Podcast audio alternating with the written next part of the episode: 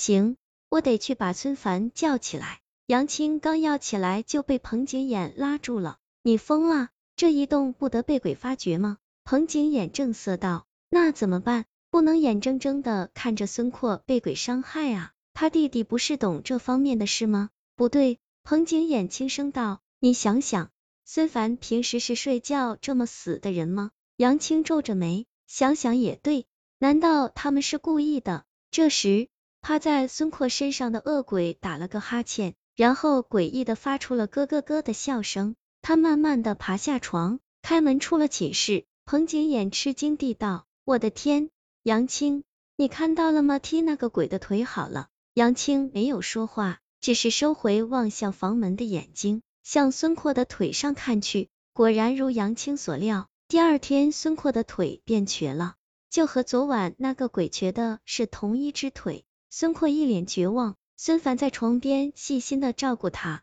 脸上尽是倦意，好像一夜没睡。这就是你要确认的？杨青有点气愤。孙凡默默的点点头，说：“我只是想确认下我想的对不对。现在看来，这的确是阴病。其实除了我们活人，鬼也是会得病的，严重者还有可能魂飞魄散。因为不能带病投胎，所以要立即治好。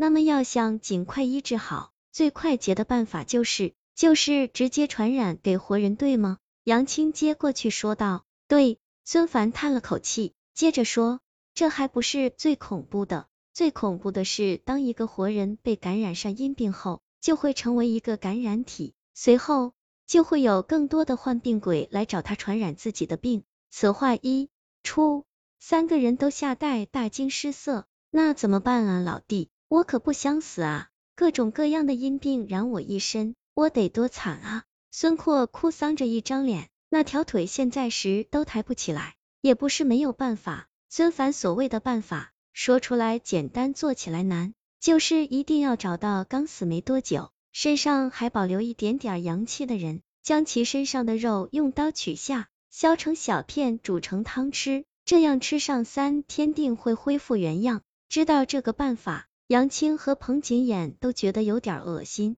孙阔也脸色一变。就在这时，突然响起了一阵敲门声，随后一股股鲜血从门框缝隙里流淌下来，在门上流出了一个诡异的图案。事不宜迟，还是快点行动吧，再晚点就会有更多的鬼找上来了。孙凡说完话，直接把孙阔背了起来，我俩帮你开路。杨青顺手拿起一个拖把。彭景衍忍着血腥味开了门，只见门外是一个全身腐烂、满脸肉瘤的女鬼，女鬼嘴里一直咯咯咯的叫着，脸上挂着的两个眼球滴溜溜的转，直接定向孙阔。他嘴角一歪，诡异的笑了，然后迅速张开血淋淋的手向孙阔伸去，小心啊！杨青拿着拖把准备砸下去，孙凡一转身，急忙躲开了，那个女鬼扑了个空。等反应过来，再要扑上去时，杨青的拖把已经用力挥下，直接穿透了女鬼软绵绵的胸口。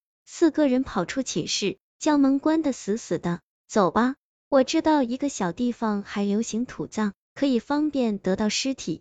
在校外打车的话，估计一个半小时就能到。孙凡着急地往校门口跑，彭景衍还有点犹豫，这样去偷尸体真的好吗？杨青心里也有点整得慌，但是两个人的脚步都没有停下，一个半小时的路程，四个人下了车，因为时间紧迫，孙凡直接把孙阔背在身上跑，杨青和彭景衍左看右看，一脸恐慌，生怕会有恶鬼找上门来。这么荒凉的一处坟地，什么鬼都有可能出现，换我来吧。杨青看孙凡累得满头大汗，便提出要换他背。孙凡却摇了摇头，看向了高个子的彭景衍。彭景衍立刻会意，直接弯下了腰。孙凡说，在这附近有一座小村落，那里的人还在土葬，如果运气好的话，能寻到新的土坟，那下面一定是死了没多久的人。四个人放慢脚步，一边走一边看俊些土坟，灰白色的石碑插在上面，一张张黑白的照片，就像一双双诡异的眼睛。伴着吹来的阴风，使人不寒而栗。就在这时，他们忽然听到了一阵沙沙的响声，一回头，只见一另一女两个恶鬼，一个飘着，一个爬着，向他们追了过来。女鬼的长发沾染着鲜血，贴在脸上，张着嘴，流着口水，看着孙阔，恨不得一口吞下。相对比，那个男鬼冷静多了，虽然身上布满了伤口，每动一下都有肉块掉落下来，但丝毫不影响他在地上爬的速度。分开跑吧！孙凡大汗淋漓，一边东张西望，一边说道：“鬼的目的是孙阔，我背着他把鬼引开，你们两个分开去找尸体，这样也会更快一些。”孙凡说的在理，这里就数他的体质最好，而且还能想办法甩开那两个鬼。只要杨青和彭景衍能迅速找到尸体，这样就没问题了。杨青和彭景衍兵分两路，杨青真的挺害怕的。这地方凄凉阴森，还不知道什么时候会突然出来一个鬼。他叹了口气，四处望了望，天空昏暗，像是要出现什么恐怖的怪物。四周压根儿就没有几座坟。杨青转了一圈，不敢睁眼去看墓碑上的照片，只低着头看坟土，新不新？看到最后一座坟的时候，突然有一只血淋淋的手从土堆里钻出来，吓得他直接跳了一下。赶紧跑吧，别说什么找新坟，再一会儿连命都得搭在这儿。杨青回头看了几眼，好像有个鬼从坟里爬了出来，